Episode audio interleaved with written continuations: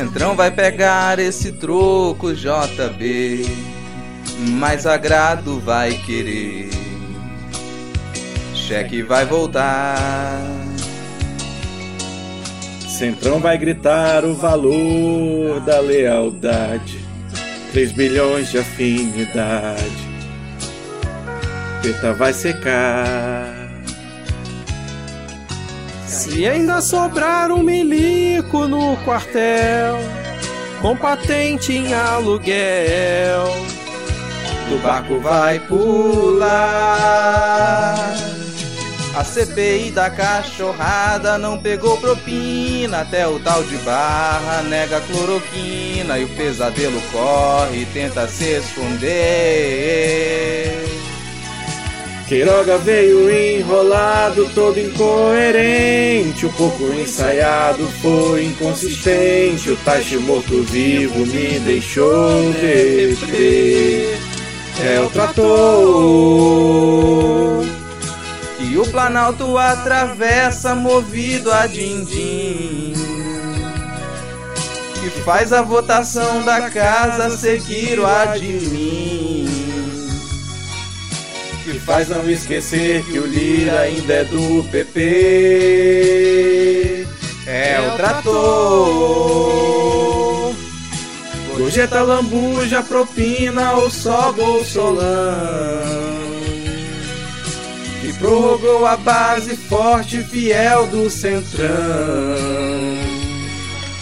Difícil é saber que o gado vai te defender.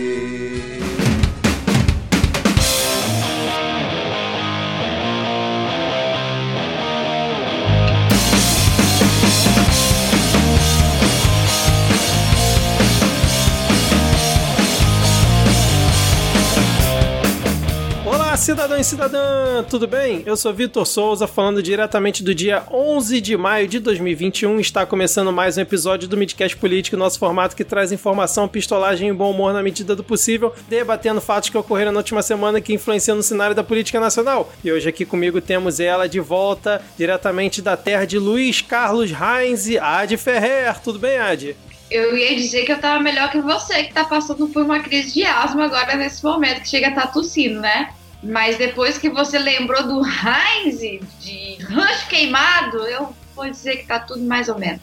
Eu sempre aqui me esforçando para tornar essa abertura sempre agradável para vocês. Então vamos seguir aqui com a apresentação. A gente estava falando aqui no conteúdo extra para os nossos apoiadores no PicPay e no Padrim sobre BBB e diretamente da terra de Vivian Amorim, ex-BBB 17, temos ele, Diego Esquinelo. Tudo bem, Diego? Pela primeira vez eu não estou envergonhado de ser da terra da pessoa que você cita nessa abertura. Muito obrigado e um beijo para nosso ouvinte Vivian Amorim Amorim. Um beijo para você que está nos ouvindo.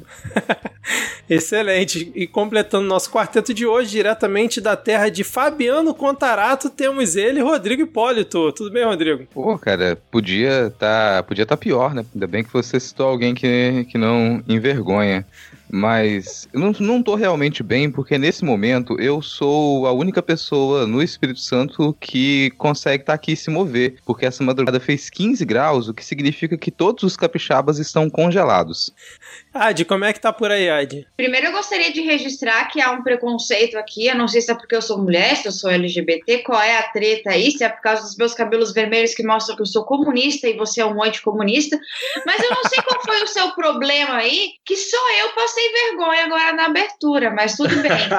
Aqui, Cada semana um passa vergonha, Ad. Semana passada eu nem aqui estava para passar vergonha. Não, aí o Rodrigo passa vergonha, ou o Diego, sei lá. Ah, como você pode ver, também não tem nem uma organização para passar vergonha. Ah, Realmente, isso aí com certeza não. A teoria do preconceito fica cada vez maior. Aqui está, neste momento, senhores, 9 graus. Pô, delícia, hein, cara. E por aí, Diego, agora já que, já que a gente tá falando aqui de temperaturas aí pelo Brasil, mostrando aqui, a diversidade desse podcast aqui. que está por todo o país, né? Dá pra ver? 28 graus? É. Deixa eu ver quanto é que tá aqui no Rio. Ah, não, perdão, esse 28 era de 6 horas da tarde. Agora tá só 26. Pô, tá bom, pô. Aqui no Rio temos 22 graus nesse momento. Então vamos lá, chega de enrolação. Se você já faz parte aqui dos 10 ouvintes, sabe como funciona a nossa dinâmica, mas se você está chegando por aqui hoje, nesse nosso formato, nós dividimos o episódio em blocos, repercutindo as principais notícias da semana. Tem um momento de previsões com adivinha e no final, nosso momento dos salves e dicas culturais. Lembrando que se você quiser seguir o Midcast nas redes sociais, nós estamos no Twitter e também no Instagram com o perfil podcastmid. Agora convido vocês. Ad, você primeiro, Ad. Qual a sua rede social, Ad, por favor? Uh, você me encontra no arroba Ferrer, no Instagram e também no Twitter. Pode seguir lá, fica à vontade.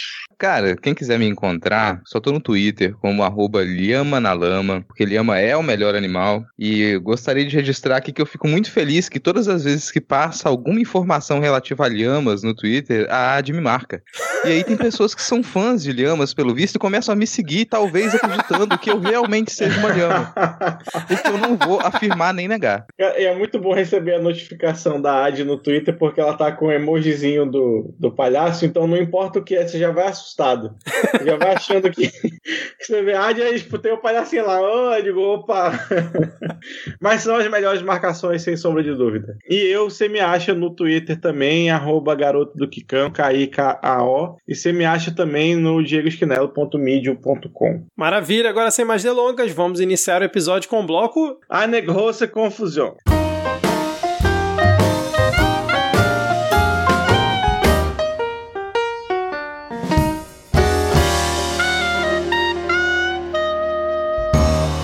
Começando aqui esse nosso episódio, porque ele voltou, o príncipe voltou, Diego. A gente comentou aqui na semana passada, né, que Eduardo Cunha tinha tido a, a sua prisão revogada, né, não precisaria mais de tornozeleira eletrônica nem para ficar em casa, e a gente estava ali com medo do que, que poderia acontecer depois disso, né, a gente comentou também que ele ainda não havia tweetado nada depois dessa decisão, mas é, ao, ao longo da semana continuamos, obviamente, na mesma merda de sempre, mas Eduardo Cunha voltou ao Twitter com o seguinte tweet. Vamos lá, abre aspas, para o príncipe. Estou retornando a usar as mídias sociais e quero agradecer todas as manifestações de carinho recebida dos muitos amigos e daqueles que torcem por mim. E aí eu queria perguntar para vocês se vocês manifestaram algum carinho por ele, vocês torcem realmente por essa volta do Eduardo Cunha, ficaram felizes com a volta dele, como é que vocês acompanharam esse grande evento nacional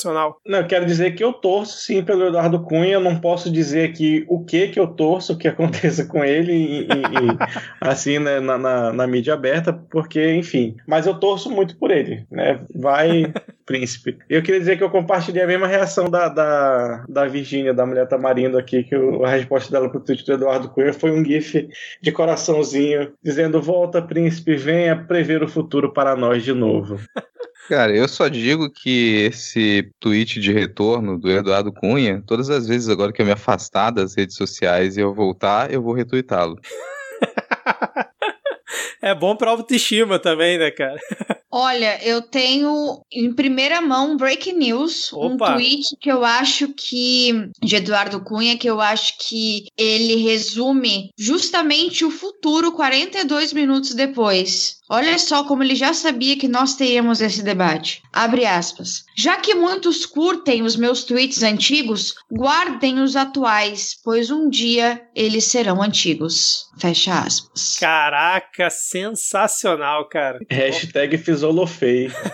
Esse tempo dele com a tornozeleira realmente fez bem, né? Deu, trouxe novo, novos ares aí para ele. É, o tempo passa e passará, pois passa o tempo. O tempo é aquilo que passa. E o agora, logo será depois. O hoje será amanhã. Alguém avisa o Eduardo Cunha que já existe uma coisa chamada thread no Twitter, ou fio, como você quiser, porque depois que ele voltou desse tweet da volta dele, né? A gente sabe que ele ficou muito tempo fora sem utilizar a rede social e tal, né? Mas acho que seria bom ele se atualizar, né? Principalmente, alô aí, Dani Daniele Cunha, né, filha dele, para dar uma ajuda aí pro papai, porque ele fez, cara, oito tweets seguidos para dizer que era mentira uma notícia do antagonista de que ele estaria querendo recompor o MDB na Câmara para dar governabilidade ao Bolsonaro. Então ele fez oito tweets seguidos, cara, falando do mesmo tema. Vitor, você não entende de comunicação nostradâmica, cara. Você não entende como funciona a previsão. Se ele resolvesse fazer um fio e aquilo ali fosse uma, uma continuidade, cada tweet não funcionaria como uma previsão independente. Ah, Quando você lê o tweet do Eduardo Cunha de modo literal, aquilo te parece um simples tweet. Agora você tem que encarar aquilo como algo que nós ainda não compreendemos. Num futuro muito distante, cada tweet independente que agora você encara num contexto vai fazer outro sentido. Saquei, verdade. Você tem que lidar com o Eduardo Cunha como você lida com o ex-BBB. Por exemplo, os ex-BBBs, quando entraram no, no BBB 21, eles não tinham spaces. Agora eles estão tentando descobrir como é que funcionam os spaces e participando. A mesma coisa com o Eduardo Cunha. Na época, quando ele foi preso, muitos de nós ainda usávamos fralda. Hoje ele tem que olhar para a gente já tendo filhos. então, realmente é um novo mundo para Eduardo Cunha. Eu só acho que não pode avisar que agora tem 280 caracteres, porque senão vai quebrar toda a métrica das quadras nostradâmicas aí do, do, do Twitter dele. Pode crer, cara. Não, e o que o, o Rodrigo falou faz todo sentido, porque, tipo, ele tá fazendo uma sequência de tweets agora, uma hora atrás, falando sobre o Flamengo estar jogando na Libertadores ou no Carioca, sei lá. E aí um dos tweets é o seguinte: é tão bom poder ver o fim do monopólio dos jogos de futebol por uma única rede de TV. Isso é atemporal, né, cara? Pode daqui a 30 30 anos servir para uma outra situação. Realmente faz todo sentido, Rodrigo. Ah, pra você ter uma ideia, tá passando jogo de futebol no TikTok, cara. No TikTok? Live no TikTok, o jogo de futebol. Caraca, eu tô ficando velho igual o Eduardo Cunha, então, cara. É, bom, a gente já falou bastante sobre ele. Imagina vamos... os replays no TikTok. é... Só pode comemorar fazendo dancinha. Nossa, e aquela deputada bolsonarista fazendo a dancinha dentro lá do Congresso, vocês viram isso, cara? A Alê Silva, né? Ainda bem que não. O velho da van fez também, junto com ah, o Ah, eu vi o velho da van com, com o Tiro Lipa e quase cancelaram o, o Whindersson, mas ele lutou bravamente nas trincheiras da internet e conseguiu não ser cancelado, aparentemente, por hora.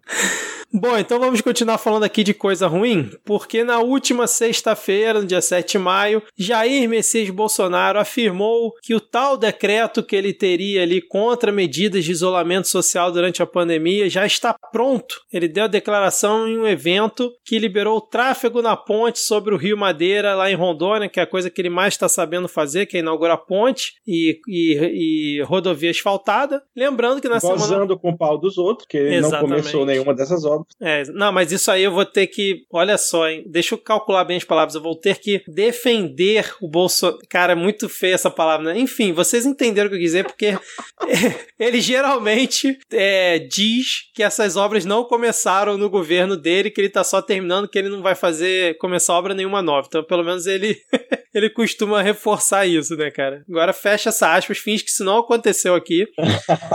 é, lembrando só que na semana passada. É uma vez por ano, viu? Ano passado a gente defendeu aquele veto dele, que, que tinha sido certo, e esse ano foi esse, pronto, acabou. Não, e no, prim... e no primeiro ano eu lembro que ele também tava falando para as pessoas lavarem um peru, que a gente também defendeu ele, né? Aí, uma vez por ano. Para pro, os opositores não dizerem que a gente nunca, nunca concorda com o Bolsonaro. Exatamente. E aí aí, lembrando que na semana passada, na CPI, questionaram o ministro Marcelo Queiroga se ele havia sido consultado sobre essa ideia e ele afirmou que não, né? Lembrando que a ideia desse tal decreto do Bolsonaro é colocar, sei lá, o exército na rua para evitar que se feche tudo. E aí, mais uma ameaça dele ou só foi mais uma bravata apenas? Assim, vocês acham que pode ser uma ameaça real ou foi só bravata? Cara, eu acho assim. Eu acho que tem que ir alguém pro cercadinho e falar para ele: vai lá, presidente, vai lá, baixa esse decreto de uma vez, vai lá, manda prender todo mundo, vai, presidente, faz, presidente, grava vídeo indicando cloroquina, grava, grava, presidente. Porque ele fica nessa ladainha e eu começo a ficar estressado, entende? Porque você se prepara pro bagulho e o bagulho não vem nunca. Por quê? Porque o presidente Bolsonaro ele também é incompetente. Ele não vai fazer. Eu acredito realmente que ele não vai fazer. Ele não tem esse culhão para fazer. É porque se pensar, na, se pensar na lógica desse suposto decreto que ele escreveu, que deve ser alguma anotação como eu ganhei a eleição, vocês se lembram? Eu mando. Deve ser uma coisa assim, que ele sempre faz questão de repetir, né? Para sempre a ideia dele é dizer que ganhou a eleição. Mas deve, deve ser algo nos moldes de, de enviar o exército pra rua, por exemplo. Aí você se pergunta, alguém realmente vai obedecer? Porque na prática, se você observar, você tem os ministros mais é, bem relacionados no submundo, no Bolsonaro, que eles conseguem, têm conseguido trabalhar e passar a boiada. Agora, o Bolsonaro, propriamente, ele não, aparentemente, ele não consegue fazer andar as propostas mais pessoais dele. Uma outra exceção, você pode pegar ali o decreto de armas, que passa aqui e ali até ser cortado, retalhado lá no, no Congresso. Então, eu fico imaginando se ele vai assim no decreto realmente, olha, eu tô mandando o exército todo ir pra rua e prender os governadores. E eu fico imaginando, nesse universo universo fictício, vamos imaginar aqui, que o Congresso simplesmente deixa, não, tá bom então, o decreto tá valendo. E aí? E o exército vai obedecer, vai pra rua, vai sair lá prendendo o governador. O pessoal tá com medo, tá se cagando do Pazuelo e depois em CPI da Covid, cara. É esse o nível de, bo de borrado que os milicos estão. Aí você vai me dizer que eles vão pra rua ramando do Bolsonaro prender governador? Cara, mas eu acho que todo mundo vai ter que cumprir o decreto, porque esse decreto nada mais é do que a cópia dos incisos do artigo 5 da Constituição. É. que todos juramos defendê-la, pô. Então tem que cumprir, tá ok? Não. Eu acho bem engraçado que o artigo 5 ele funciona somente em determinados momentos, né? Mas o artigo 5 ele começa com todos são iguais perante a lei. E ele fala que é vedado pela Constituição Federal você fazer distinção entre homens e mulheres em questões também salariais. Portanto, ele falar sobre vetar esse um projeto que pretende criminalizar mesmo essa diferenciação salarial não funciona funciona o artigo 5 não funciona o artigo 5 também para homossexuais, já que todos são iguais perante a lei? Por que, que eu não posso casar com uma outra mulher qual é o problema? Tá ali no artigo 5 que ele tanto defende, ele não quer baixar um decreto para isso. Tá ali, eu sou, eu tenho direitos e deveres iguais que as outras pessoas heterossexuais. Agora, meu querido, é só o Estado poder me dar o meu direito. Quer falar tanto de artigo 5 Então vamos falar de artigo 5 então. Vamos botar o artigo 5 na mesa. Bota! É que a Constituição é igual à Bíblia, cara. Você tem que entender que você seleciona ali duas partes que você gosta, aí o resto você finge que não existe. É assim que funciona, entendeu? É, e na cabeça do, do Bolsonaro, todos somos iguais perante a lei, e ele é a lei. Eu queria sugerir aqui pro Bolsonaro para ele andar pelas cidades, né? Porque ele vive falando que gosta de andar no meio do povo e tal, para ver aonde que tá fechado mesmo, cara. Porque, tipo, eu não sei na, onde vocês moram, mas aqui no Rio não tem nada fechado, cara. As poucas coisas que tinham restrições, tá tudo liberado novamente. Então fica essa sugestão pro presidente, caso ele realmente queira botar esse decreto em voga, que eu acho que não vai fazer, né? Para ele parar de ficar fazendo gracinha ameaçando todo mundo, STF, os governadores, né? Faz um levantamento de onde realmente as coisas estão, entre aspas, todas fechadas e vai direto lá com o seu exército, já que ele gosta de falar o meu exército, né? Porque senão ele vai acabar passando vergonha, cara. Vai botar o exército na rua para impedir que feche tudo, sendo que tá tudo aberto. Imagina a cara assim, do é, não, não que eu esteja pensando que algo assim possa acontecer ou que eu tenha qualquer tipo de desejo nesse sentido, Vitor.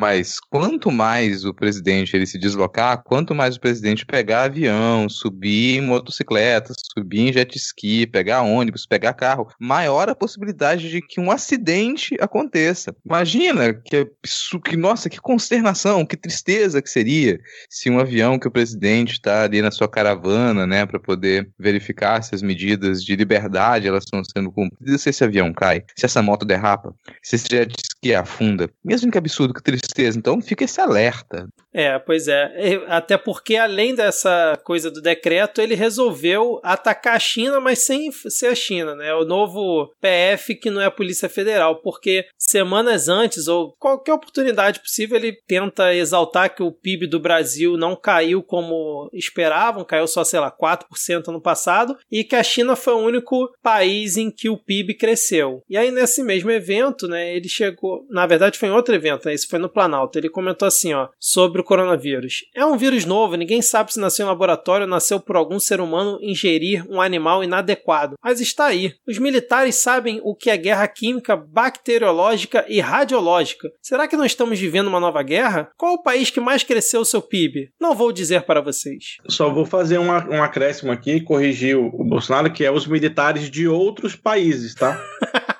Os nossos não sabem o que é guerra de tipo nenhum. Como não, eles cara? Sabem Quem... matar, eles sa... Não, eles sabem matar preto, preto e pobre. Ou aqui ou no Haiti.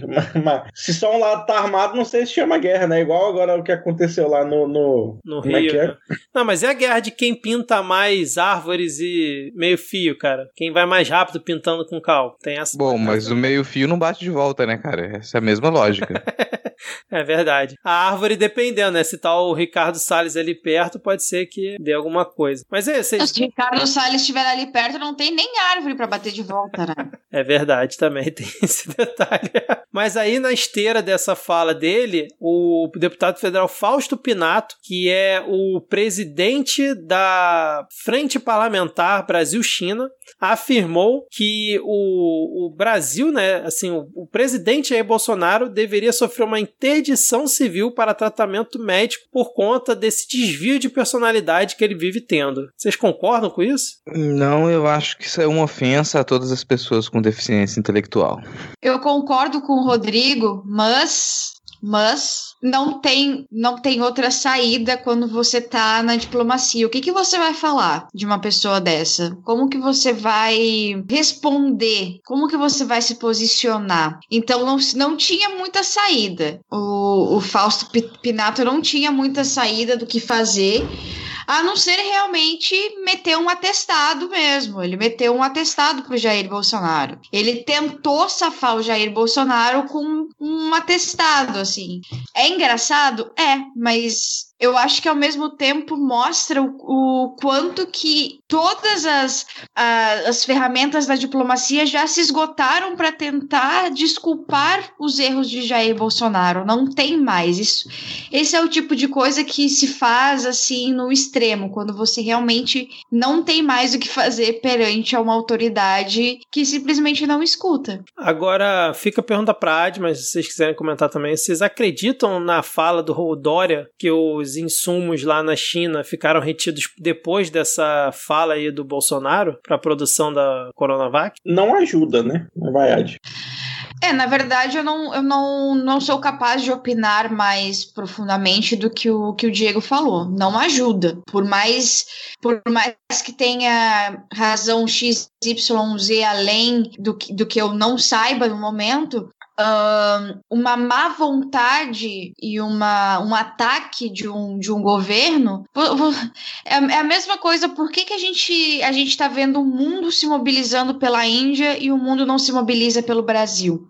É pela mesma lógica. A diplomacia ela funciona de, de reciprocidade. Eu sei que é muito difícil a gente falar disso em, em 2021, em momentos de relacionamentos líquidos, mas a reciprocidade que você espera do seu parceiro que você deveria ter em um relacionamento saudável é o que se espera na diplomacia. Se espera que você tenha um relacionamento saudável. Então, quando o seu parceiro está falando mal de você em público, já está na hora de você botar dois passos para trás, né? E talvez até pensar em terminar. É mais ou menos isso que acontece com a China no momento. Nosso relacionamento com a China está bem estremecido.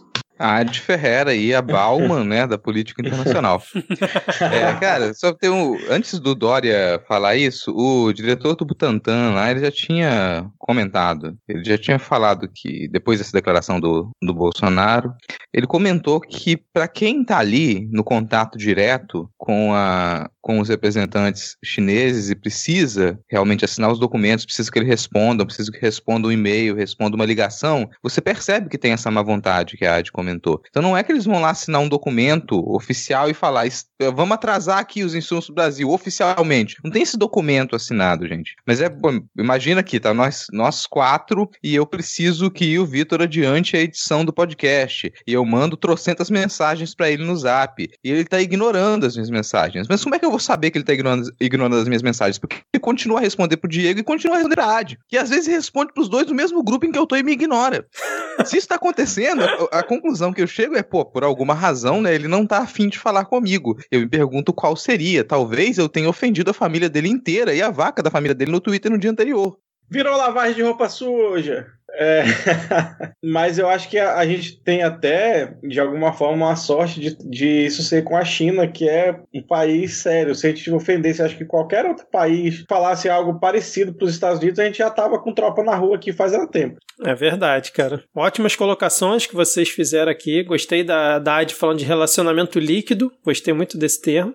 E dessa analogia aí que o Rodrigo fez. Agora, o Diego, próximo tópico aqui, ainda falando sobre pandemia né, e Bolsonaro. O vice-governador do seu estado, Carlos Almeida Filho, sem partido, disse que a política de imunidade de rebanho apoiada por Bolsonaro foi que levou Manaus ao colapso. Parece que realmente foi um alinhamento entre o governador e o Bolsonaro. Você viu isso, cara? É, o navio tá afundando e os ratos começaram a pular, não é mesmo? É, como eu até comentei lá no grupo, houve boatos aí no começo do mandato do Wilson que era o, o vice que mandava mais, né? Que, que tinha mais articulação ali, até porque o, o governador ele rivaliza o Bolsonaro em inaptidão política, assim, ele não sabe negociar um litro de leite na vendinha da esquina. Então o, o vice dele é, trabalhava bem mais na, na, na, política do governo do que ele. Mas aí quando começou a pandemia, que começou a dar merda, ele se recolheu, né, e tava assistindo de camarote a merda que ia dar. É, e aí agora resolveu pular de vez do barco. É como eu disse para uma amiga minha daqui até. É claro que não tem um documento do Bolsonaro e do, do Wilson Lima dizendo vamos fazer a, a imunidade de rebanho, vamos fazer o teste. Mas você não precisa ser um grande, você não precisa ser um investigador, você não precisa nem saber somar um mais um para colocar ah, os fatos e, e, conectar que foi realmente isso que aconteceu, né? Porque aqui é, é,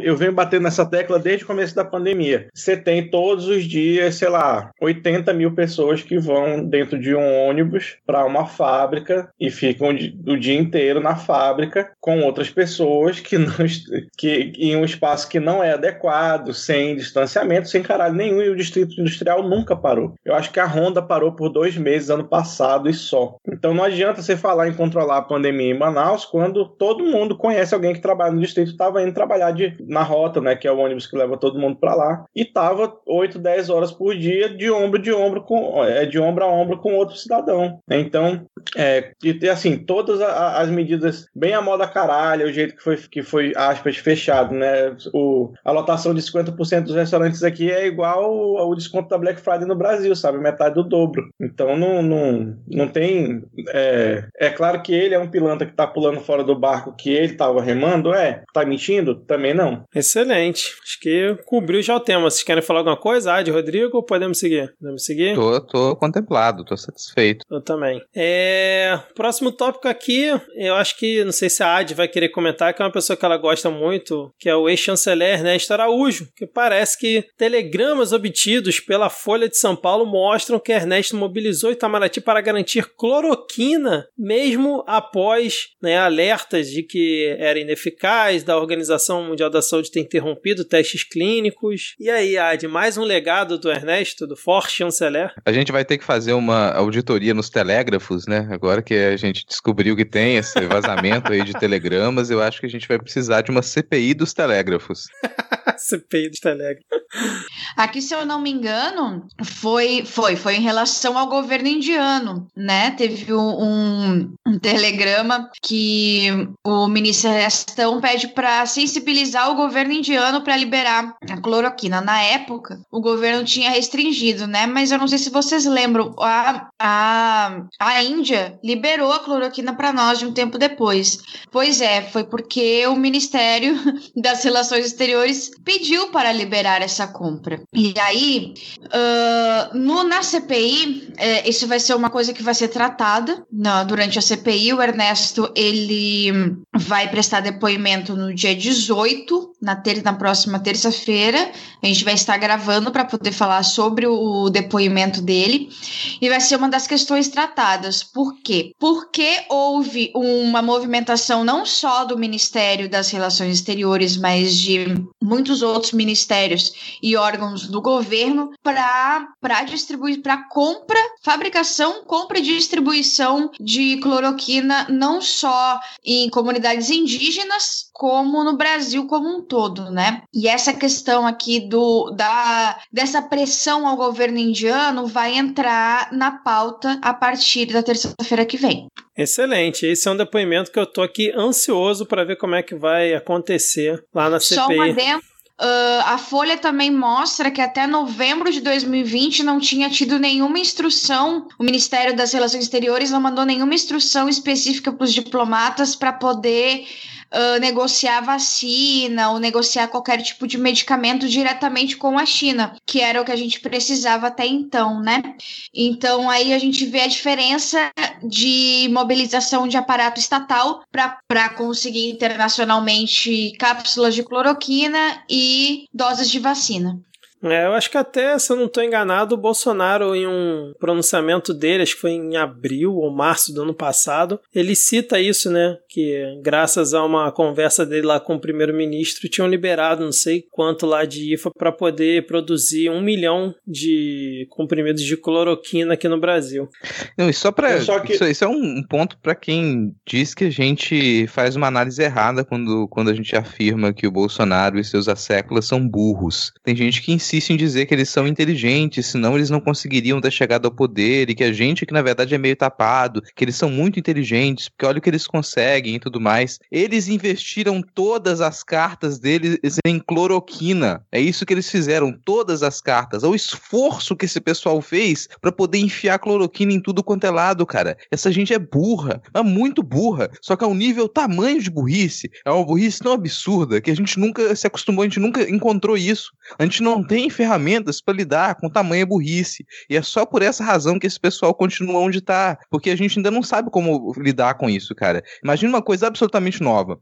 É um padrão novo. A gente está acostumado a lidar com outros tipos de burrice, com burrice que a gente consegue interpretar. Agora, eles levaram a burrice, cara, a um nível absurdo, sabe? É como diz Marcelo Dourado, que fala: esse, esse filme é, reposicionou meu conceito de horrível. Esse pessoal está reposicionando o conceito de burrice para o mundo. A gente vai precisar de, de um, um novo modo de pensar para poder interpretar o que esse pessoal faz. E por falar em, em forma de lidar com a burrice, eu queria pedir aí para os nossos ouvintes que cuidam lá do camarote da CPI, se você não não segue, siga, para falar lá com o Renan ou com o Randolph, né, que eu sei que vocês estão amigos lá no Twitter, para chamar um intérprete quando for o depoimento do Ernesto, porque eu não sei entender o que ele, o que ele escreve, então eu acho que eu não vou saber entender o que ele fala. Eu não sei que intérprete seria, mas sei lá, a gente vai precisar, a, a gente vai precisar entender e acho que os outros senadores também.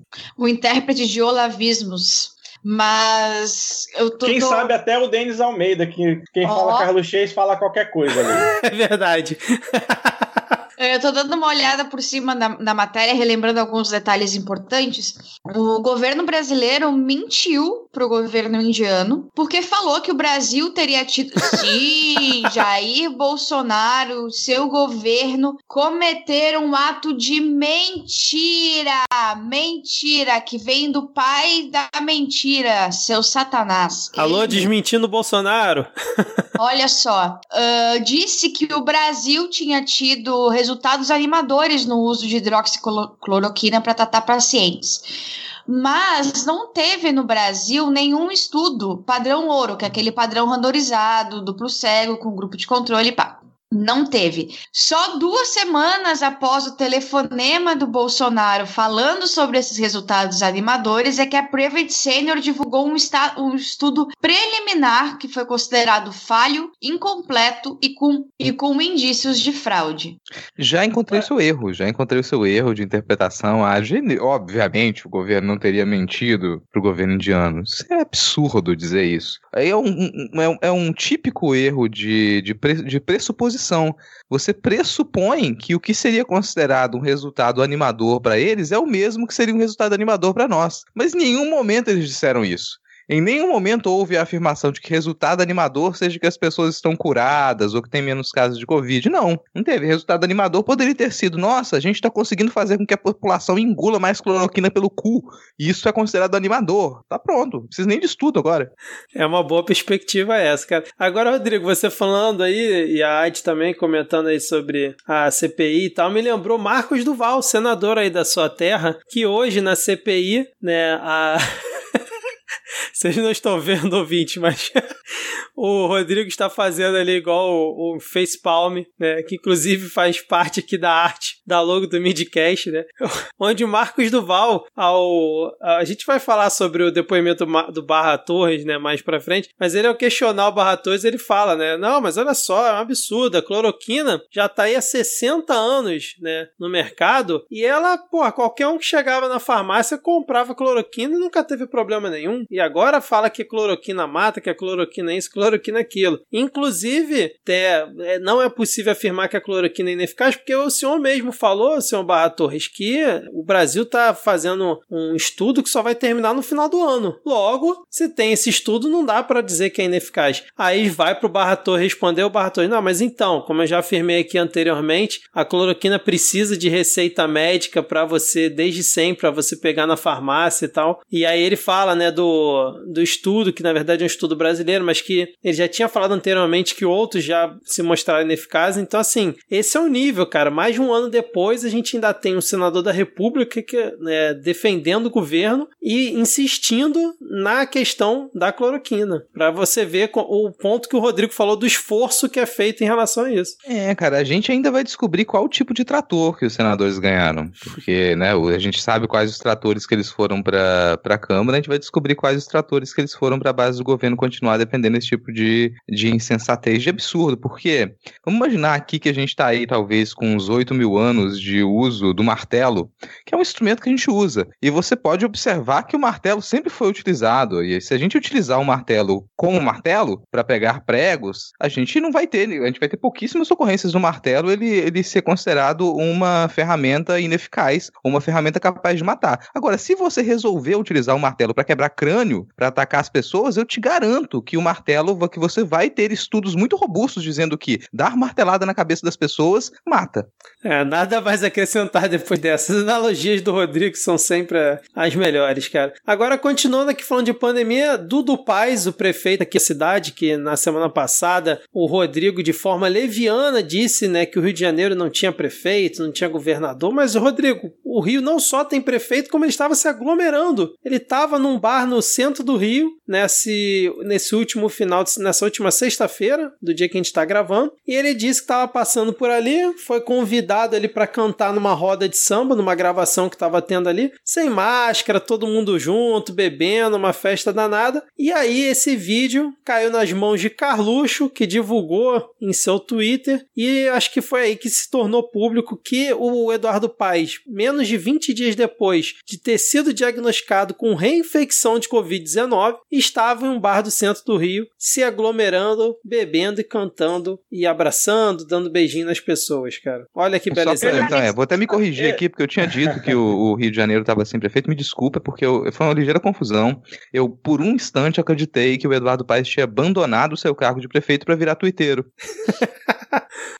Falando em twitteiro, ele no Twitter, né, ontem, do dia que a gente tá gravando aqui no dia 10, disse que ele errou e além dele ter tirado, né, a, a máscara, né, enquanto cantava ali por algum tempo, ele reforçou que se desculpa com a população por esse gesto, disse que o coronavírus é uma doença grave, que estamos no fim da pandemia e que respeitar as restrições colocadas pela prefeitura é essencial para continuarmos avançando no combate à doença. E aí ele termina falando: os negacionistas de plantão não se animem com o meu erro. Então, cara, cara desculpa, eu, lembro... eu não consigo nem fazer uma piada em relação a isso, porque é um erro primário, um erro assim. Indesculpável. Daquele, é, é, não dá para desculpar em maio de 2021, sabe? Você tava fora do Brasil, irmão. Nem fora do Brasil, você tava fora do, da Terra, irmão. Você viajou, você tava na SpaceX. Qual é que era o rolê teu, mano? E não é possível que em maio de 2021 o cara tenha que pedir perdão por aglomerar. Não tem que aglomerar, mano. Não tem. Não, não tem que aglomerar da forma como foi ele sendo prefeito que tinha acabado de ser reinfectado pela Covid. É surreal o que ele fez, cara. Ele foi levar os anticorpos para passear. É. Mas eu, eu lembrei de um artigo que saiu na Nature que era, que era justamente falando sobre comunicação estatal efetiva na, na pandemia. E aí eles tinham lá 10 pontos né, para se tratar sobre a comunicação. E o primeiro e o mais importante que eles ressaltavam eram credibilidade. Exemplo. A, né? a, a, a, fonte do, do, de informação estatal ela tem que ser crível, né? ela tem que ser constante, ela tem que ser aí não o Eduardo Paes, pelo visto. Pois é, cara. Aí você tá aqui no Rio de Janeiro, que já é uma cidade onde as pessoas não curtem muito respeitar regras. O pessoal já tá puto com, com as restrições que estavam. Imagina se daqui a uns dois meses, a gente espera que não, o, a curva de casos volte a, a subir, a gente tem de novo que implementar restrições. Como é que a galera vai respeitar minimamente uma, né, uma ação dessa vinda do, do Eduardo Paes depois do que ele fez em pleno maio de 2021? Enfim, vamos seguir aqui. É, agora, giro rápido aqui nas últimas duas notícias. A mamata não acabou, pois nova regra do Ministério da Economia libera, entre aspas, aumento a Bolsonaro e a General Mourão, a Milton Mourão, que a partir de maio Bolsonaro poderá ganhar integralmente os R$ 41.544 a que ele tem direito e a Milton Mourão passará a receber R$ 63.511 de remuneração bruta, pois é, isso só é possível após uma regra estipulada pelo Ministério da Economia em uma portaria que permitirá a reservistas e servidores públicos aposentados que exercem também determinados cargos públicos receber acima do teto constitucional e que baita coincidência ocorrer justamente no governo, que é recordistas por ter militares no governo, né, cara? É porque de que adianta você você sair lá do, do, do clube, como é que é aquele clube doido lá que vive fazendo Clube bota? militar. Do clube militar para ir trabalhar. Veja você, você que passou a vida inteira sem saber o que era isso, você ir trabalhar em Brasília para não ganhar o seu salário cheio. Isso é uma sacanagem. Isso é um desrespeito com o idoso. Vocês que me acusam de velhofóbico aqui nesse podcast, tô aqui defendendo o idoso, tá ok? Não, e pensar também que, bom, se você tem dinheiro não some, gente. Se você está tirando dinheiro no orçamento de outros ministérios, esse dinheiro tem que ir para algum lugar. Então é mais aí uma questão matemática. O Ministério da Economia não está errado, né? Tá tirando dinheiro de um lugar, ele tem que ir para outro lugar. Sem contar que você sabe o quanto que tá o quilo da picanha? É mais de mil, cara. Mais de mil reais o quilo da picanha aí. Porque, pô, picanha pro, pro exército a gente sabe que é mortadela, né? Então aquilo ali é o que você compra como fichinha. Agora, pro presidente da república tem que ser uma picanha especial. Então a picanha tá mais de mil reais o quilo. Se a, se a picanha aumentou o, o preço, tem que aumentar o salário também aí do, do presidente, do vice-presidente. É. E segundo o Ministério, o impacto estimado para este ano é de 181 milhões de reais com essa portaria.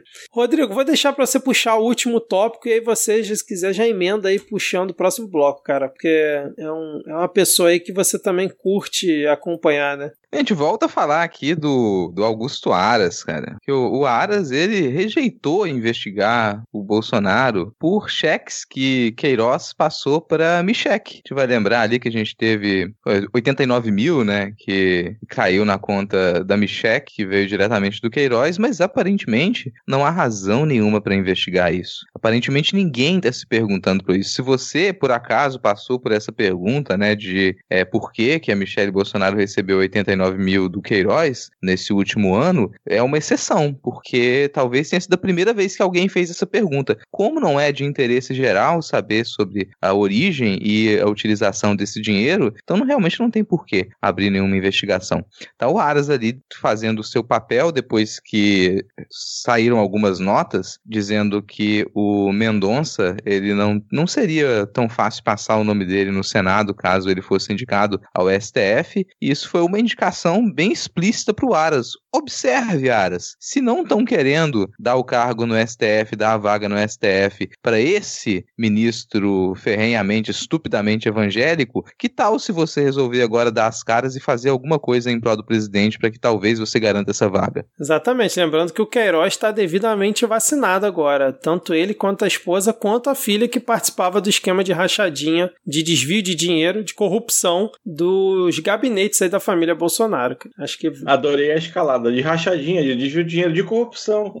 É, porque é sempre bom a gente nomear aqui com essa porra de rachadinha, né, cara? É isso, mais algum comentário? Não? Rodrigo, puxa então o próximo bloco aí. Bom, a gente vai agora para a felicidade da rádio, a gente vai para o ponto da pauta.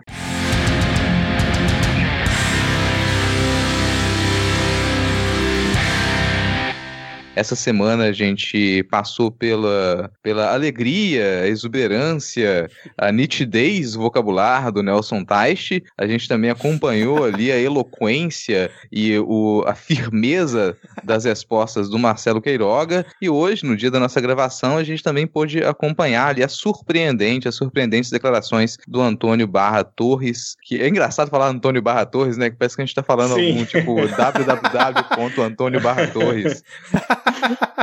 então, o Nelson Teich, ele, na verdade, a gente teve uma, aí uma meditação guiada com o Nelson Teich. Quem conseguiu chegar ao Nirvana chegou. Quem não entendeu porra nenhuma do que ele falou, que é tipo 99,9% das pessoas que, que ouviram ele falar, ficou pensando: caraca, velho, esse era a autoridade maior de saúde do Brasil? Era, por 29 dias, mas era. O Nelson Teich, ele fala muito, re, reafirmando, na verdade, alguns pontos importantes do depoimento do Mandetta, como por exemplo a falta de autonomia, né? Que é um que assim, que era uma, uma questão que até mesmo pela, uh, pela pelo depoimento dele a gente dá para dá para entender por que que ele foi. Vocês estão ouvindo isso? Sim. Sim. É o gato? É o gato reclamando com o fantasma. É o gato. Sai da minha casa. Um, enfim, que, que se você viu o, o, o depoimento do, do Nelson Teich, uh, você entende por que, que ele foi escolhido. Porque ele foi escolhido realmente porque ele não tem pulso. E, enfim, o depoimento também foi marcado por pelas questões dele falar sobre o aconselhamento paralelo. E a partir daí é que vai que vai se destrinchar a partir de agora em convocações de outros nomes, como talvez a, até mesmo a Nilce Yamaguchi, que foi tratada hoje no depoimento de, do Antônio Barra Torres, né? Entre essas pessoas aconselhamento paralelo, também se fala de Osmar Terra. Outra coisa que marcou desse depoimento uh, foi o início do depoimento antes do Nelson Tais falar, que foi aquela aquele absurdo, aquelas cenas absurdas de machismo por parte dos governistas, que aí a gente vê como eles estão com o cu na mão. Quando o bolsonarista ele tá muito desesperado, ele vai direto para o para qualquer tipo de preconceito, e aí é machismo, homofobia, tanto faz. O Queiroga já foi aquela lambança, foi o sabonetes Queiroga, né? Você perguntava para ele, ah, não é comigo, ah, é com o Coritec, ah, não sei o que, não tenho que mudar juízo de valor. Quase tirou o Renan Calheiros do sério. Renan Calheiros não tira mais café para tomar e ele vai ser convocado de novo, porque, obviamente e claramente, ele mentiu durante a CPI ao dizer que, que não havia nenhum direcionamento do Ministério da Saúde em relação à cloroquina. Tem e tem vários. Agora, sobre o nosso querido Barra Torres, foi um depoimento extremamente surpreendente. Eu acho que uh, ninguém esperava que ele fosse tão uh, anti, tão, tão contra o Bolsonaro quanto ele foi hoje. Eu não sei como é que foi a impressão de vocês quanto o depoimento que né, acabou faz pouquinhas horas. Cara, em relação ao Taishi, eu fiquei abismado como ele não sabia de nada que estava acontecendo, né? Perguntaram se, ele, se era do conhecimento dele a produção de cloroquina por parte do exército, ele teve a cara de pau de falar que não. Como assim, cara? O cara não sabia. O presidente cansou de dizer isso em live, em entrevista, em pronunciamento, né? Era notório para todo mundo, notícias uh, dando essa informação, né, em vários jornais, por Tais, e ele vem falar que não sabia, obviamente ele quis tirar o dele da reta, porque ao que tudo indica, pelo que o Mandetta falou e pelo que o Tais falou, essa questão da cloroquina realmente foi orientada por esse, vamos dizer assim, gabinete paralelo aí de orientações ao presidente da República, e ele mandou produzir essa merda e fim de papo, cara, sem, sem nem consultar é, o, o Ministério da Saúde, muito menos a Anvisa, né? Então, assim, eu fiquei assustado que o cara passou 29 dias dentro do Ministério e não sabia nada do que estava acontecendo. O máximo que ele conseguiu dizer é que ele iniciou as tratativas com a AstraZeneca para poder trazer os testes da vacina aqui para o Brasil. Foi a única coisa, assim, positiva que ele falou. E o início também, ele falando que realmente saiu do comando do Ministério porque teve divergências junto ao Bolsonaro quanto ao uso da cloroquina, que é uma narrativa que ele e é uma coisa que ele sempre falou, né, desde que saiu, mas o Bolsonaro em entrevistas ou em lives afirmava que, na verdade, o, o, o Tachi ele tinha saído por questões pessoais dele, o que não deixa de ser uma verdade, né? Já que ele tinha divergência com o Bolsonaro, é, ele saiu porque não concordava, mas obviamente não era porque o cara só quis sair pronto, é porque o Bolsonaro quis enfiar goela abaixo um negócio que ele não acreditava. Mas uma uma última coisa que eu queria comentar a respeito disso é que os senadores bolsonaristas, Eduardo Girão, é, o Ciro Nogueira, eles fizeram de tudo pro Taishi é, defender o tratamento precoce de alguma forma. Em todas as vezes eles falharam miseravelmente, porque o Taishi ele não defendeu o tratamento precoce, como disse que realmente era contra, que não era ineficaz. Eles tentaram de várias formas, não conseguiram, e acho que um retrato disso foi que vários perfis bolsonaristas né, que tem bastante influência, principalmente no, no depoimento do Mandetta, eles estavam bem ativos e simplesmente estavam caladinhos nesse dia, cara. Mas só sobre o que você comentou mais cedo, me estranharia alguém desse governo ir para lá e saber realmente alguma coisa da sua pasta. Ainda mais o cara que passou, sei lá, menos de um mês num, num trabalho onde ele claramente não apitava muita coisa, né, uma experiência traumática, ele fez questão de esquecer, aí seja por, por questões, é, é para tirar o cu da reta, né, em 50 metros tira o da reta, não lembro, foda-se. Nem, nem se culpa, nem se, nem se implica. É, eu eu não, não esperava, acho que nada diferente dele, na verdade. Mas, cara, o depoimento do, o depoimento do Taish, ele tem, primeiro, a característica de deixar evidente que o Taish ele foi colocado no cargo para poder evitar o protagonismo do ministro da Saúde, e essa foi uma das perguntas que fizeram para ele. Ele, claro, respondeu: ah, não recebi nenhum indicativo disso. É, as entrevistas, é, não, não, não tinha mais entrevista coletiva porque eu estava me habituando no cargo e tudo mais, mas nas respostas ficou explícito que a saída do Mandetta ela foi especificamente para tirar o protagonismo do ministro da saúde, que é uma coisa que a gente já sabia da época também. Então isso ficou mais forte no depoimento do Tais. Era engraçadíssimo de assistir, porque os, o, além do despreparo dos senadores da base, no momento em que eles faziam a pergunta e o tipo de resposta que o Tais dava, que é aquela resposta monotônica, é uma resposta arrastada, é uma resposta difícil de acompanhar, eles já nem sabiam qual pergunta que eles tinham feito. Então era uma desistência geral, porque você só conseguia respostas do Tais se você fizer uma pergunta muito específica, que ela depende de uma resposta muito específica que ele consegue dar. Qualquer coisa que ela envolva um raciocínio mais demorado, ele não consegue. E eu fico realmente com a impressão de que o Taishi ele embarcou naquilo sem saber muito bem onde ele estava ficou aquela mesma expressão que vocês vão se lembrar dele na reunião de 21 de abril, 21 de abril do, do ano passado. E na hora que o Ricardo Salles começa a falar, ele arregala os olhos e tipo, como é que eu me meti aqui? O que essas pessoas estão fazendo nitidamente é um crime. Talvez ele seja alguém que não lê tanto jornal, que não utiliza o WhatsApp, que não fica no, no Twitter, no Instagram, não frequenta a rede social. Então ele não sabe o que está acontecendo no Brasil. E era esse o papel que gente tinha que cumprir lá. Ele cumpriu. Eu concordo com a Adi, também me surpreendi com o depoimento do, do URL, do Barra Torres, porque é, além da gente ter essa impressão dele, muito por conta daquela aglomeração da qual ele participou lá no início da pandemia com, com o Bolsonaro, quando a coisa estava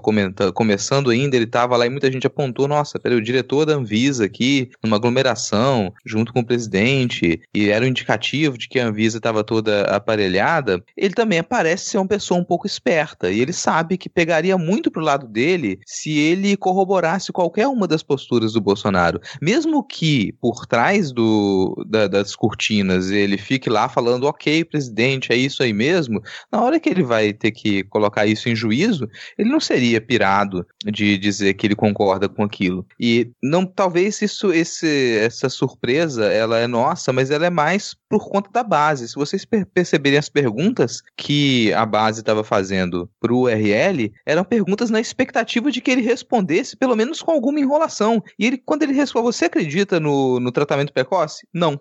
Sim ou não? Não. Imunidade de rebanho? Não. É, imunidade de rebanho? Não. E acabou. Então ele não quer se envolver. E é talvez o, o tipo de depoimento que ele é, seja mais eficiente para a CPI. É depoimento de pessoas que elas, elas não querem me envolver realmente com todas essas pataquadas. Então me façam perguntas objetivas e eu vou responder de modo objetivo. Tem algumas pessoas que não, não tem como fugir disso, porque elas se expuseram muito mais do que o URL, como é o caso do, do Pazuello, a gente vai comentar aqui dessa fuga alucinada do pesadelo para poder evitar é, o depoimento dele na CPI. É, eu só queria fazer um comentário que eu me surpreendi com Barra Torres é, dele não tentar enrolar em nenhuma resposta e realmente ser direto e firme, né, totalmente diferente do Queiroga, mas a defesa dos pontos que ele fez não me surpreendeu tanto, porque recentemente ele participou de uma live com o Bolsonaro, e essa live eu assisti, até ele comenta isso lá, e ele realmente foi totalmente no sentido oposto do Bolsonaro, na medida do possível, né, já que você está ali do lado do seu chefe, inclusive usando máscara, e ele inclusive fala, né, vou tomar qualquer vacina que tiver no posto, chama o Bolsonaro para vacinar e tudo. Então assim, ele realmente tinha uma postura. Vou lá ser testemunha, tá ok? É.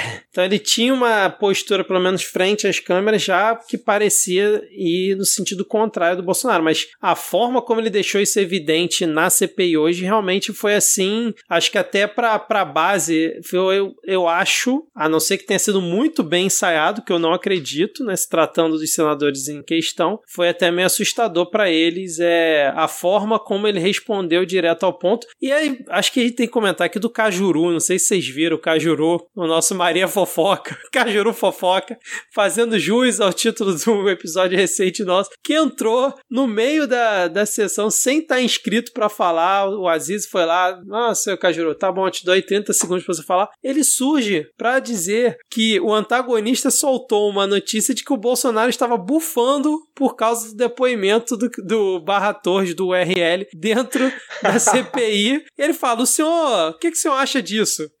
Como assim, cara? O cara entrou só pra fazer fofoca do antagonista e ainda falou: não, um veículo sério, antagonista. E aí pergunta. Não, eu gostei do. Eu gostei da resposta do doutor Barra Torres. Ele perguntou: tá, mas e se isso realmente acontecer, o que, que você vai fazer? A ele: Bom, senador, eu vou continuar vivendo.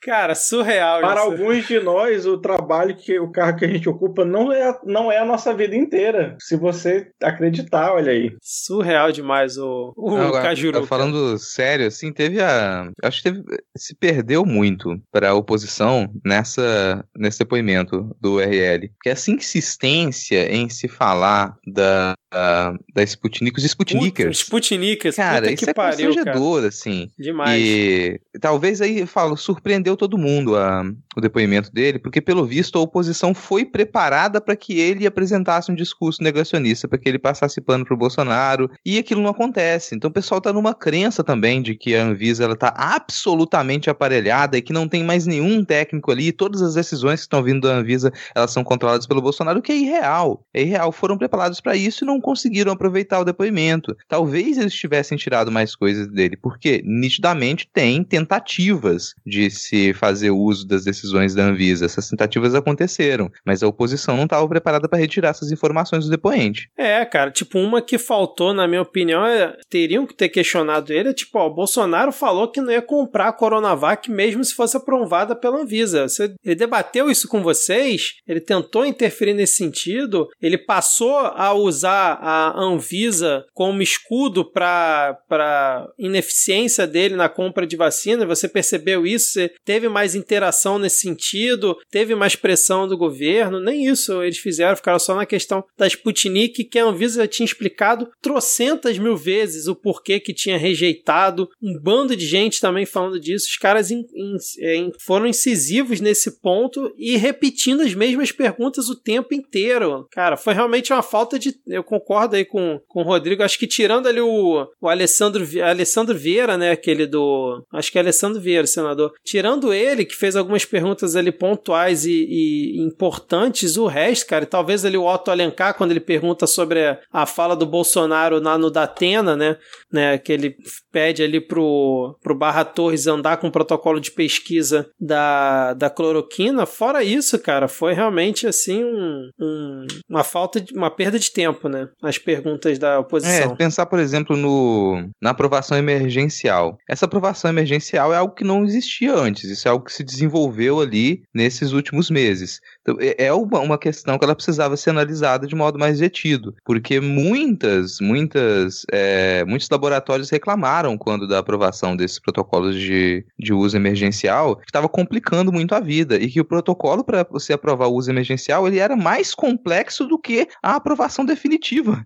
de, de, de uma vacina, sabe? Muito mais complexo de seguir. Então era, era mais fácil você esperar para poder ter o, a aprovação definitiva do que passar pela aprovação emergencial, ou seja, ela perdia a função de emergencial. Como que foi construído esse protocolo? Como que essas exigências foram colocadas? Teve intervenção do presidente, teve intervenção do Planalto para que o uso emergencial ele seguisse essa e essa essa linha? Porque se vocês lembrarem bem, quando essa discussão ela estava acontecendo, era durante o período ali de, de guerra de protagonismo entre o Dória e o Bolsonaro. Quem vai ser o responsável por apresentar a primeira vacina no Brasil. E isso fazia com que se atravancasse muito a aprovação da Coronavac, principalmente na expectativa de que você tivesse uma outra vacina para aprovar pela primeira vez não fosse a vacina de São Paulo, a vacina do Dória, a vacina do Brasil. Agora, o Barra Torres, ele, ele foi muito bem preparado, assim, na, ele estava com as respostas na, na ponta da língua, e um argumento que eu acho que ninguém conseguiu quebrar foi quando ele afirmou, olha só, o mesmo, as mesmas exigências que a gente fez para Sputnik, a gente fez para todas as outras que foram aprovadas. Então, não adianta, assim, pressionar, né, querer mudar se foi a mesma exigência para todo mundo. Então, eu acho que quando ele passou a defender esse argumento e também defender a questão técnica da decisão, a galera ficou desnorteada, sem saber o, o que perguntar dentro da, da CPI. Pelo menos foi a, a, forma como eu enxerguei. Né? E o caso da Sputnik, ela tem, tem uma peculiaridade que é bem diferente, que é uma empresa privada que é a parceira da, da, da Sputnik aqui, né? Não é uma Fiocruz, não é um Butantan, não é uma instituição que já está acostumada a fazer vacina no Brasil, a aprovar vacina no Brasil, que tem a credibilidade de ser um órgão público, piripipipipopopó. É uma empresa privada, uma empresa menor, então ela não vai ter já esse know-how para navegar tão bem o sistema como as outras teriam. E os testes não foram feitos aqui, né? Tem todo um, um, um entrave que é próprio mesmo da, da, da, coisa, né? Não que não haja má vontade, como a gente comentou mais cedo. Provavelmente até há alguma má vontade por causa da ordem dos Estados Unidos, né? Que era para não pegar. Mas acho que se tivesse realmente a documentação do jeito que, que pediu, eles não iam ter nem como não aprovar. É, impress... E tem um maldito relatório, cara. É isso que ele pega muito. Tem um maldito relatório. Então me aponte onde no relatório que tá o erro. Porque o relatório tá feito. Se tem um erro no relatório, se você quer dizer que a gente está cometendo algum erro nessa avaliação, diga onde está, porque o relatório está aqui. E não tem. É, eu acho incompreensível essa insistência da oposição, insistência dos Sputnikers em falar que tem esse, esse problema na aprovação. Tem outros, como o Diego comentou, o atraso, às vezes, em, em dar prosseguimento a algumas coisas, em comunicar. É, isso é um problema, porque mas a gente passou por alguns desses problemas com a Coronavac também. Você atrasar, os documentos estão aqui para ser analisados. E quanto tempo tempo você vai analisar eles. Aí precisa que a justiça determine que você analise esses documentos em cinco dias, porque se não tivesse essa determinação, ia ficar um mês ali em análise. Alguns desses atrasos acontecem, aconteceram também com a Sputnik, mas o relatório foi feito. Exatamente, cara. Agora, uma coisa que a gente comentou pouco foi o Renan Calheiros tratorando, já que trator tá na moda, né? Tratorando o Queiroga na sua sabatina inicial no dia que o Queiroga teve na CPI, cara. Vocês viram? Vocês viram isso? A Adi já comentou um pouco, né? Não sei se quer comentar mais. Vocês viram isso aí, o Renan Calheiros tratorando Queiroga? Renan Calheiros is on fire, né? É que na, e, e quando ele começou a tratorar, ele tratorou todo mundo, né?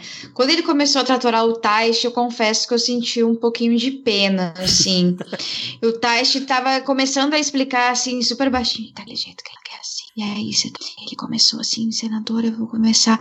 E aí o Renan Calheiros, não, senhor senador, deixa eu começar a perguntar de novo. Ele, não, seu senador, eu vou responder aqui pro senhor. Super, tipo, eu tô respondendo pro senhor, me deixa responder. ele, não, não, não, já, tô, já me respondeu, vou continuar aqui. Eu, gente, coitado do menino. Ele tem, ele, ele é, ele é quietinho, ele, ele tem, ele fala baixinho, tanto é que o pessoal tava falando no início, né? Eu, eu chego até a dar, a dar um ruim na voz de falar que nem o Tai mas o pessoal tava falando isso pra aumentar o volume. E ele assim, não, gente, desculpa, é que eu falo baixinho mesmo. Isso é estratégia, sabe, né, cara? Fazer estratégia, isso é, é, é, como a Lumena falava lá, o privilégio da fofura. Então a pessoa vai lá e utiliza ali o privilégio? Então eu sou tímido, sou introspectivo, não me bate, por favor. E todo mundo fica com pena e vai pegar mais leve. Mas o, cara, o, o dá para perceber quando o, o Renan Calheiros, ele sabe que tem ali uma resposta que ele poderia arrancar e a pessoa, ela resolve deslizar muito. Mas a frase que vai ficar para mim daquela, daquele depoimento lá do, do Queiroga é o, o Aziz falando, pô, até a minha sobrinha de 12 anos, ela tem uma posição sobre isso, consegue dizer sim ou não.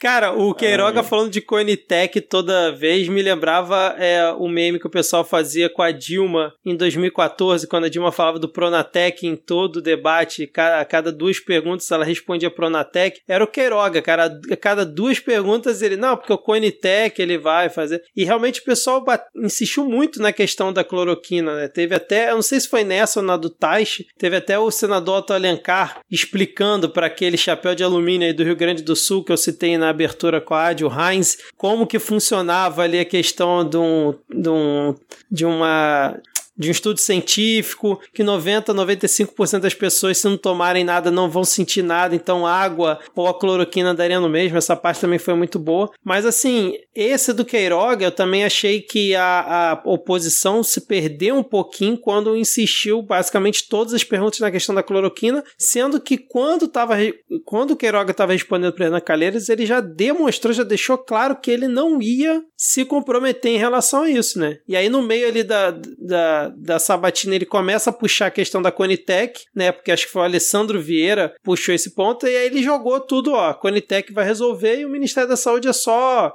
observador nesse ponto, né? Mas, Como é que é o nome a... do, do, senador lá do PSDB, a múmia do PSDB lá, que eu esqueci o nome. Tasso Gereissati. É, é? O Tasso Gereissati. É, mas essa insistência, Vitor, na, em uma questão quando o depoente não quer responder, primeiro, você insiste bastante, porque isso é, vai estar registrado, vai, ter, vai ser tudo registrado, e termina como o Tasso Gereissati ele disse. Então eu quero que fique registrado que o depoente não respondeu a pergunta, que o depoente se recusou a responder a pergunta, porque isso justifica que ele seja novamente chamado e que ele seja obrigado a responder a pergunta.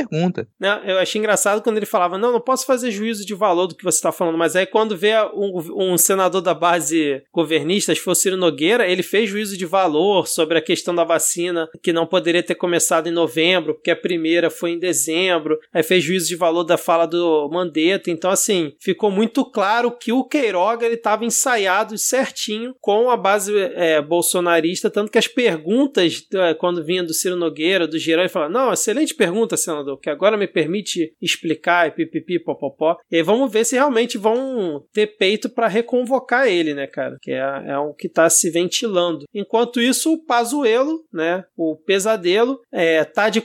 alegou, a gente tinha comentado semana passada que ele iria ficar de quarentena, por isso não ia poder comparecer ao depoimento, mas em compensação ele recebeu nessa semana o Onyx Lorenzoni e saiu notícia ontem na CNN de que ele teria recebido o Bolsonaro também, né? Quer dizer, o Bolsonaro teria recebido o Pazuello lá na Alvorada. Talvez para o churrasco, não se sabe, né? E aí saiu a notícia hoje, também na CNN, de que o Bolsonaro deu aval para a AGU preparar um habeas corpus para o Pazuello é, poder ficar calado nos momentos que fosse oportuno e só responder as, o que ele quisesse. Mas habeas corpus é coisa de bandido, pô.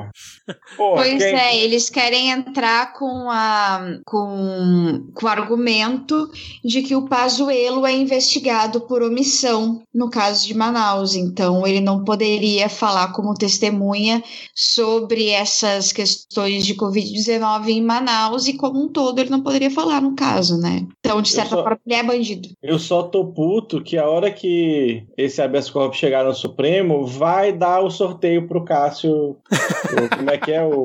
O Castro Nunes. O Castro, Castro Nunes. O Cássio com K. Porque essa loteria do, do, do STF tá pior que a Amazônia da Sorte, que é um título de capitalização que tem aqui que sempre dá pra família de alguém a, o prêmio. A família do Amazonino Mendes, né, cara? E agora, senhora Soraya Mendes. Não, ele não, mas tem um o cara que era dono da Band aqui antes da Band comprar a TV local, era o Francisco Garcia, ele era deputado federal, ele ganhou na loteria 18 vezes. Caraca, cara. Agora, se ninguém quiser comentar mais sobre CPI, Rodrigo, e o tratoraço, cara? Ou, digamos, bolso, bolsolão, né? Porque vieram que esse negócio tratoraço, dando uma amenizada, mensalinho do Centrão. Eu gosto mais do bolsolão. Cara, eu tenho um, tenho um termo que eu gosto muito para lidar com esse tipo de, de situação, que é, eu, eu, cara, eu sou tradicional, né? Eu sou, eu gosto da tradição. Eu lembro assim dos tempos em que a gente costumava chamar esse tipo de prática de propina. Era, era o nome, era o termo que a gente costumava usar. Sei que, que um pouco Se você quiser usar um nome engraçado, bota propinoduto, já foi é, usado, não custa né, editar. Assim, eu sei que é um pouco demodê, né, a gente usar esse tipo de termo, né, gente, assim, saiu, não tá em voga, a gente tem que criar um nome engraçadinho ali, tem que criar, tudo bem, né, mas enfim, isso é a propina, a gente tem um grande esquema de propina que ele foi revelado pelo Estadão, tem gente que ainda tá com dúvida se aquilo, do modo como foi revelado pelo Estadão, realmente acontece daquela maneira ou não, mas no, no fim das contas o que a gente tem é o chamado orçamento paralelo, que nada mais é do que você separar uma certa quantia para comprar parlamentares para que eles façam uma base forte para o governo. Foi isso que a gente teve. Então você vai comprar através de quê? De emendas parlamentares. A gente tem vários tipos de emendas. A gente tem emenda, emenda parlamentar para cada parlamentar, tem ali direito, se não me engano, a 8 milhões para ele poder destinar, de, como ele considerar, como ela considerar que seja o mais correto.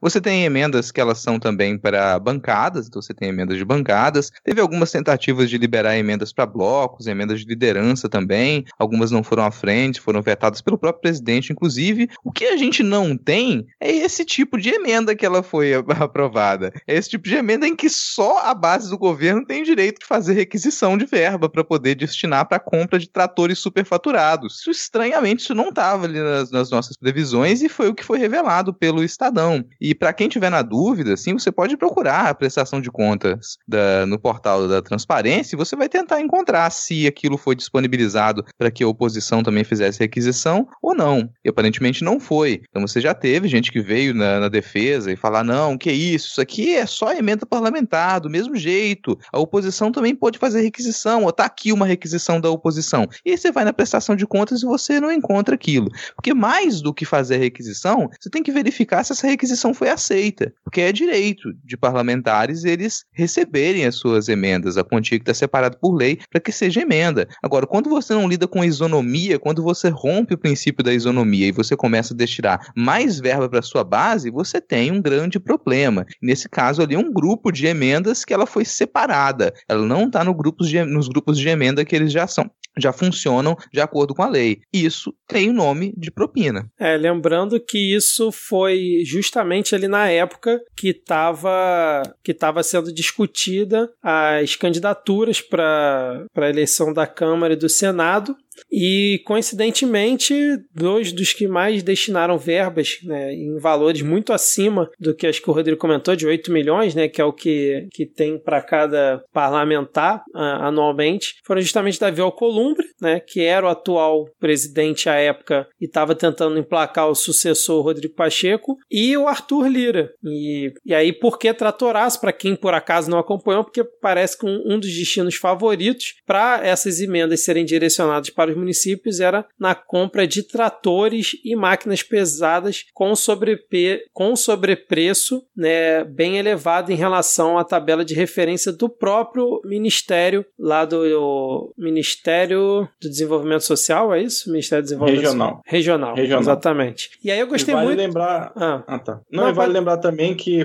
na lá no começo do mandato do Bolsonaro passou a obrigatoriedade de pagar as emendas, né? Que antes o governo pagava do jeito que ia dando. Aí tinha justamente essa questão de priorizar pagar as emendas da base aliada, por exemplo, que tecnicamente acabou quando você tornou as emendas de bancada é, obrigatórias. E aí conseguiram de novo burlar um dispositivo que essa mesma Câmara tinha aprovado para esse mesmo governo. É, eu gostei. Pode falar, Adi. Não, não, pode falar, Vitor. Não, eu, eu, ia falar que eu gostei muito da resposta do Rogério Marinho, né, que é um ministro, porque na primeira resposta dele, em momento nenhum, ele negou que existia realmente esse orçamento secreto, vamos dizer assim, mas que, óbvio, depois da reportagem do Estadão já não era mais secreto, né? E eu acho que em momento algum o Estadão falou que esse era um, um dinheiro, assim, vamos dizer assim, uma verba que foi desviada para um paraíso fiscal, alguma coisa assim. Não, era a verba que estava ali, só que a destinação dela era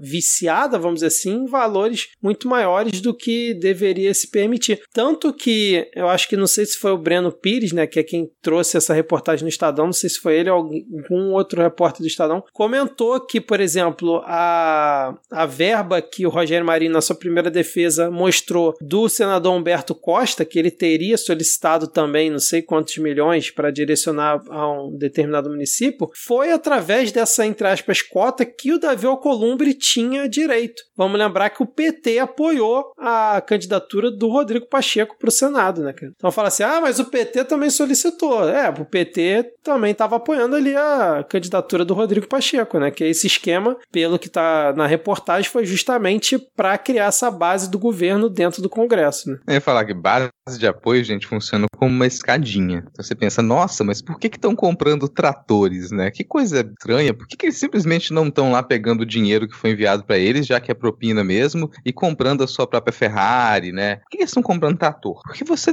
quando você está comprando base, você continua comprando a base descendo a escada. Então se você você entrega essa emenda para o Arthur Lira, um exemplo, só um exemplo, gente, um exemplo completamente aleatório, fictício. Você disponibiliza não sei quantos milhões para 80 milhões para o Arthur Lira. 89 milhões para Arthur Lira para ficar um número ali mais, né, é, aleatório. 89 milhões para Arthur Lira e ele decide comprar tratores. Ele precisa de tratores? Não. O que, ele vai fazer com esses tratores? Ele resolve que ele vai enviar esses tratores para a região dele, para a região onde ele forma sua base eleitoral. Então ele envia esses tratores para eles é, serem recebidos por prefeitos da região de onde ele vem. E esses prefeitos vão e fazem eventos junto com Arthur Lira e eles entregam esses tratores. Opa, isso pode acontecer, por acaso, disso ser durante uma eleição de prefeitura, por exemplo.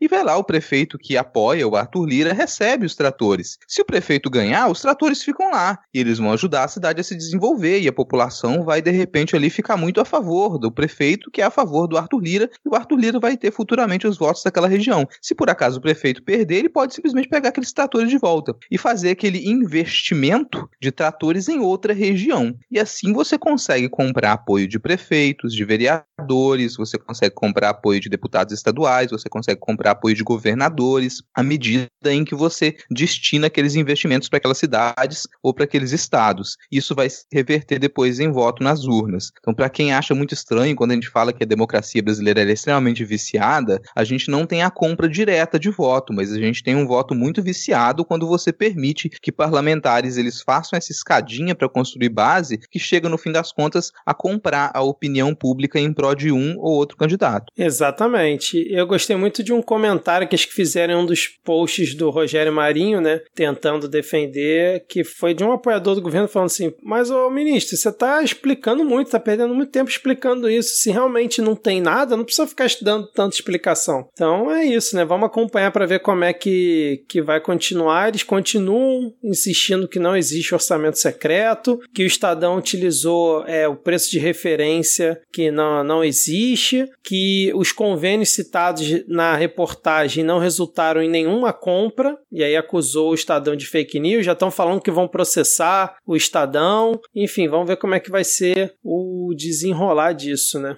Mais algum comentário? Ou fechamos uh, por aqui? Só para finalizar, uh, quando é o que eu falei, quando o bolsonarista ele tá em desespero, a gente consegue muito bem perceber porque ele solta algumas coisas.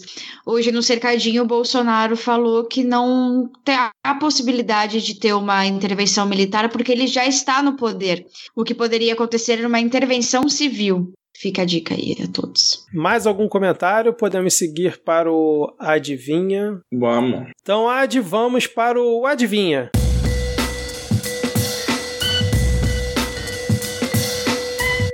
Vamos para o adivinho então. Semana passada eu não terminei de ouvir o episódio que vocês estavam sem mim.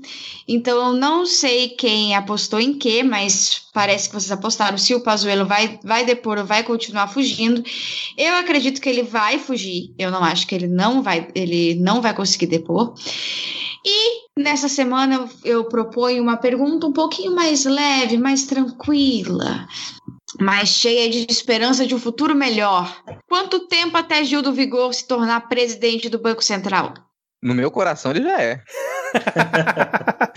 Não, é só ele terminar o PHD, aí é o tempo que o Lula ganha e dá tudo certo. E termina o mandato do atual, né? Que agora o do cara do Banco Central tem mandato, né? Eu acho que é isso. Depois que acabar o mandato aí do Campos, Campos Melo, né? Como é que é o nome do, do atual? Castelo Branco. Eu acho que tem chance do Gil do Vigor é, aparecer lá sim, a não ser que ele realmente venha naquela teoria do normose de fazer a grande chapa é, frente ampla com a Anitta, quem que era? Era Gildo Vigor, Anitta, é... Pablo Vittar. É, e Pablo. Se não fosse Pablo. a Pablo, coloca a Pablo agora. É, exatamente. então, caso ele não esteja nessa chapa, com certeza. Aí, aí isso próxima. aí é o ministério. A chapa é Luliette, por favor.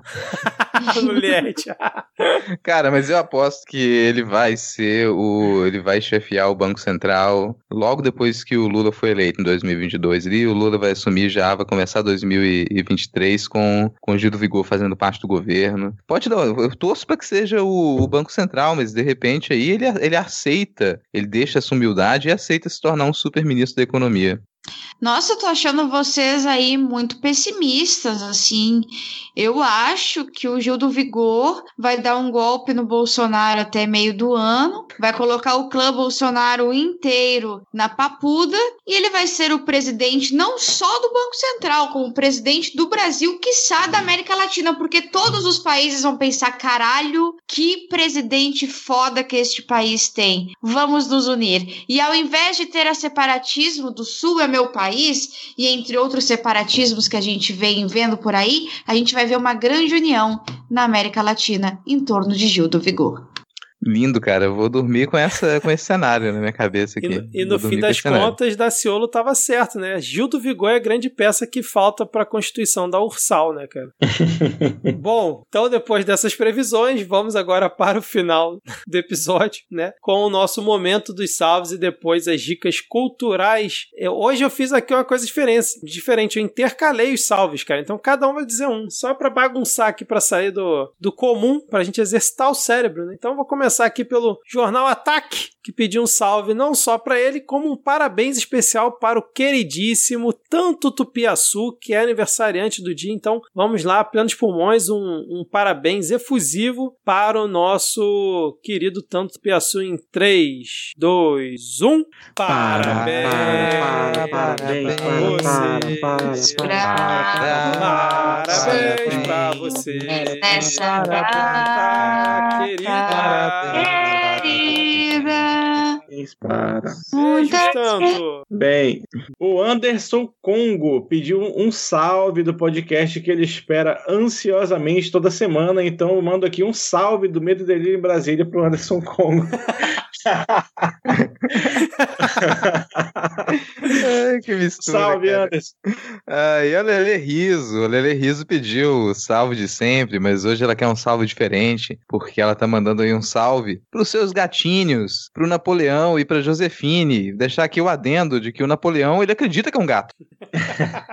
É importante, nunca mais tínhamos tido salves é, animalescos aqui, então mandem fotos dos seus bichinhos, porque sempre é importante importante. O nosso queridíssimo Gelson Establishment diz que não precisa de salve hoje, apenas que continuemos o nosso bom trabalho, mas eu sou um menino mal criado e vou mandar um salve mesmo assim. Salve, Gelson. O lixo bípede pediu um beijo, um abraço, respeitando o distanciamento, obviamente, e aquele beijo jogado para ele pegar e guardar no coração. Tem que mandar o beijo. Beijo. Uh, cara, Silvia Coelho, Silvia Coelho, ela disse que é fã, fã do Midcast e que ela quer um salve para Cascavel, a Rússia brasileira. Eu achei que era as Curitiba, pessoa, né? Não tem essa As pessoas ficam se jogando na frente dos carros lá, como é que é? é, pois é, quero achar que Curitiba era a Rússia brasileira. básica. Que, eu acho curioso que aqui em Manaus tem a empresa União Cascavel de Transportes e Turismo, que é lá de Cascavel e tem aqui em Manaus, porque sei lá. É, porque Cascavel é a Rússia brasileira. É isso aí. Um salve também pro Rafael Thompson. Podem seguir aí, porque eu não tenho dica cultural essa semana, então deixo pra vocês. Cara, eu, pra lembrar que os velhos tempos eu tenho várias dicas culturais.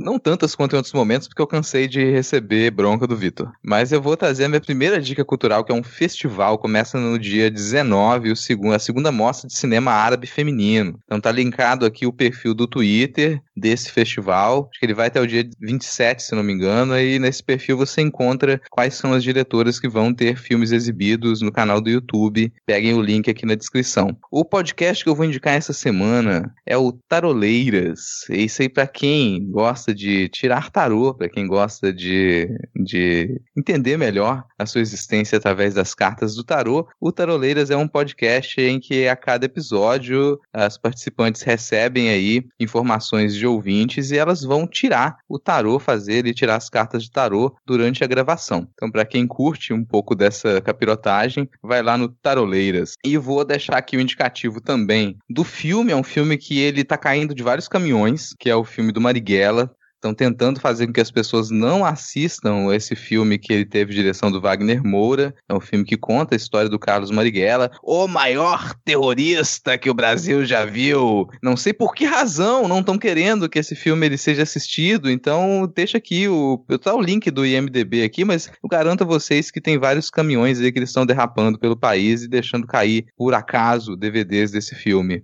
E a minha última indicação aqui é para amanhã, sábado. Amanhã, sábado, vocês podem me assistir. Então, para quem aqui ainda tem um pouco de paciência para minha voz e quiser me assistir, amanhã vai ter live no canal do YouTube do coletivo Escambal pro lançamento da segunda edição da revista Escambanáutica. A gente comentou no episódio passado. Estou muito feliz que tem um conto de minha autoria e a gente vai apresentar esse, essa segunda edição tem o pessoal que escreveu os outros contos que fazem parte também da revista e os editores da revista vão estar tá lá em live no canal do coletivo Escambau a partir das 8 horas da noite. Deixa eu fazer a minha aqui rapidinho, aí você encerra com a sua untuosa indicação. É, aproveitando nessa de meio que alto jabá, o Vitor me lembrou essa semana que saiu um livro que tem uma crônica minha, que eu não lembrava, que eu anunciei que ia sair, eu falei que ia avisar quando saísse eu esqueci completamente. Na semana passada o Vitor perguntou e eu fui atrás e descobri que já saiu. Então é a antologia Parem as Máquinas do selo Off Flip que foi publicado aí colaborativamente né, por autoras e autores de todo o Brasil. Ele tem aí 524 gloriosas páginas de contos e crônicas inéditos na, neste Brasil varonil. Ele está disponível no link muito específico que está aí na descrição do episódio porque o site do Off Flip é uma bagunça, então vocês quiserem descontrair aí lendo que foi produzido durante a pandemia, tá aí o link, valeu. A minha indicação, tô até com vergonha, porque os meus amigos vieram fazer jabá com coisas extremamente sérias, é conta, é crônica, é um monte de coisa,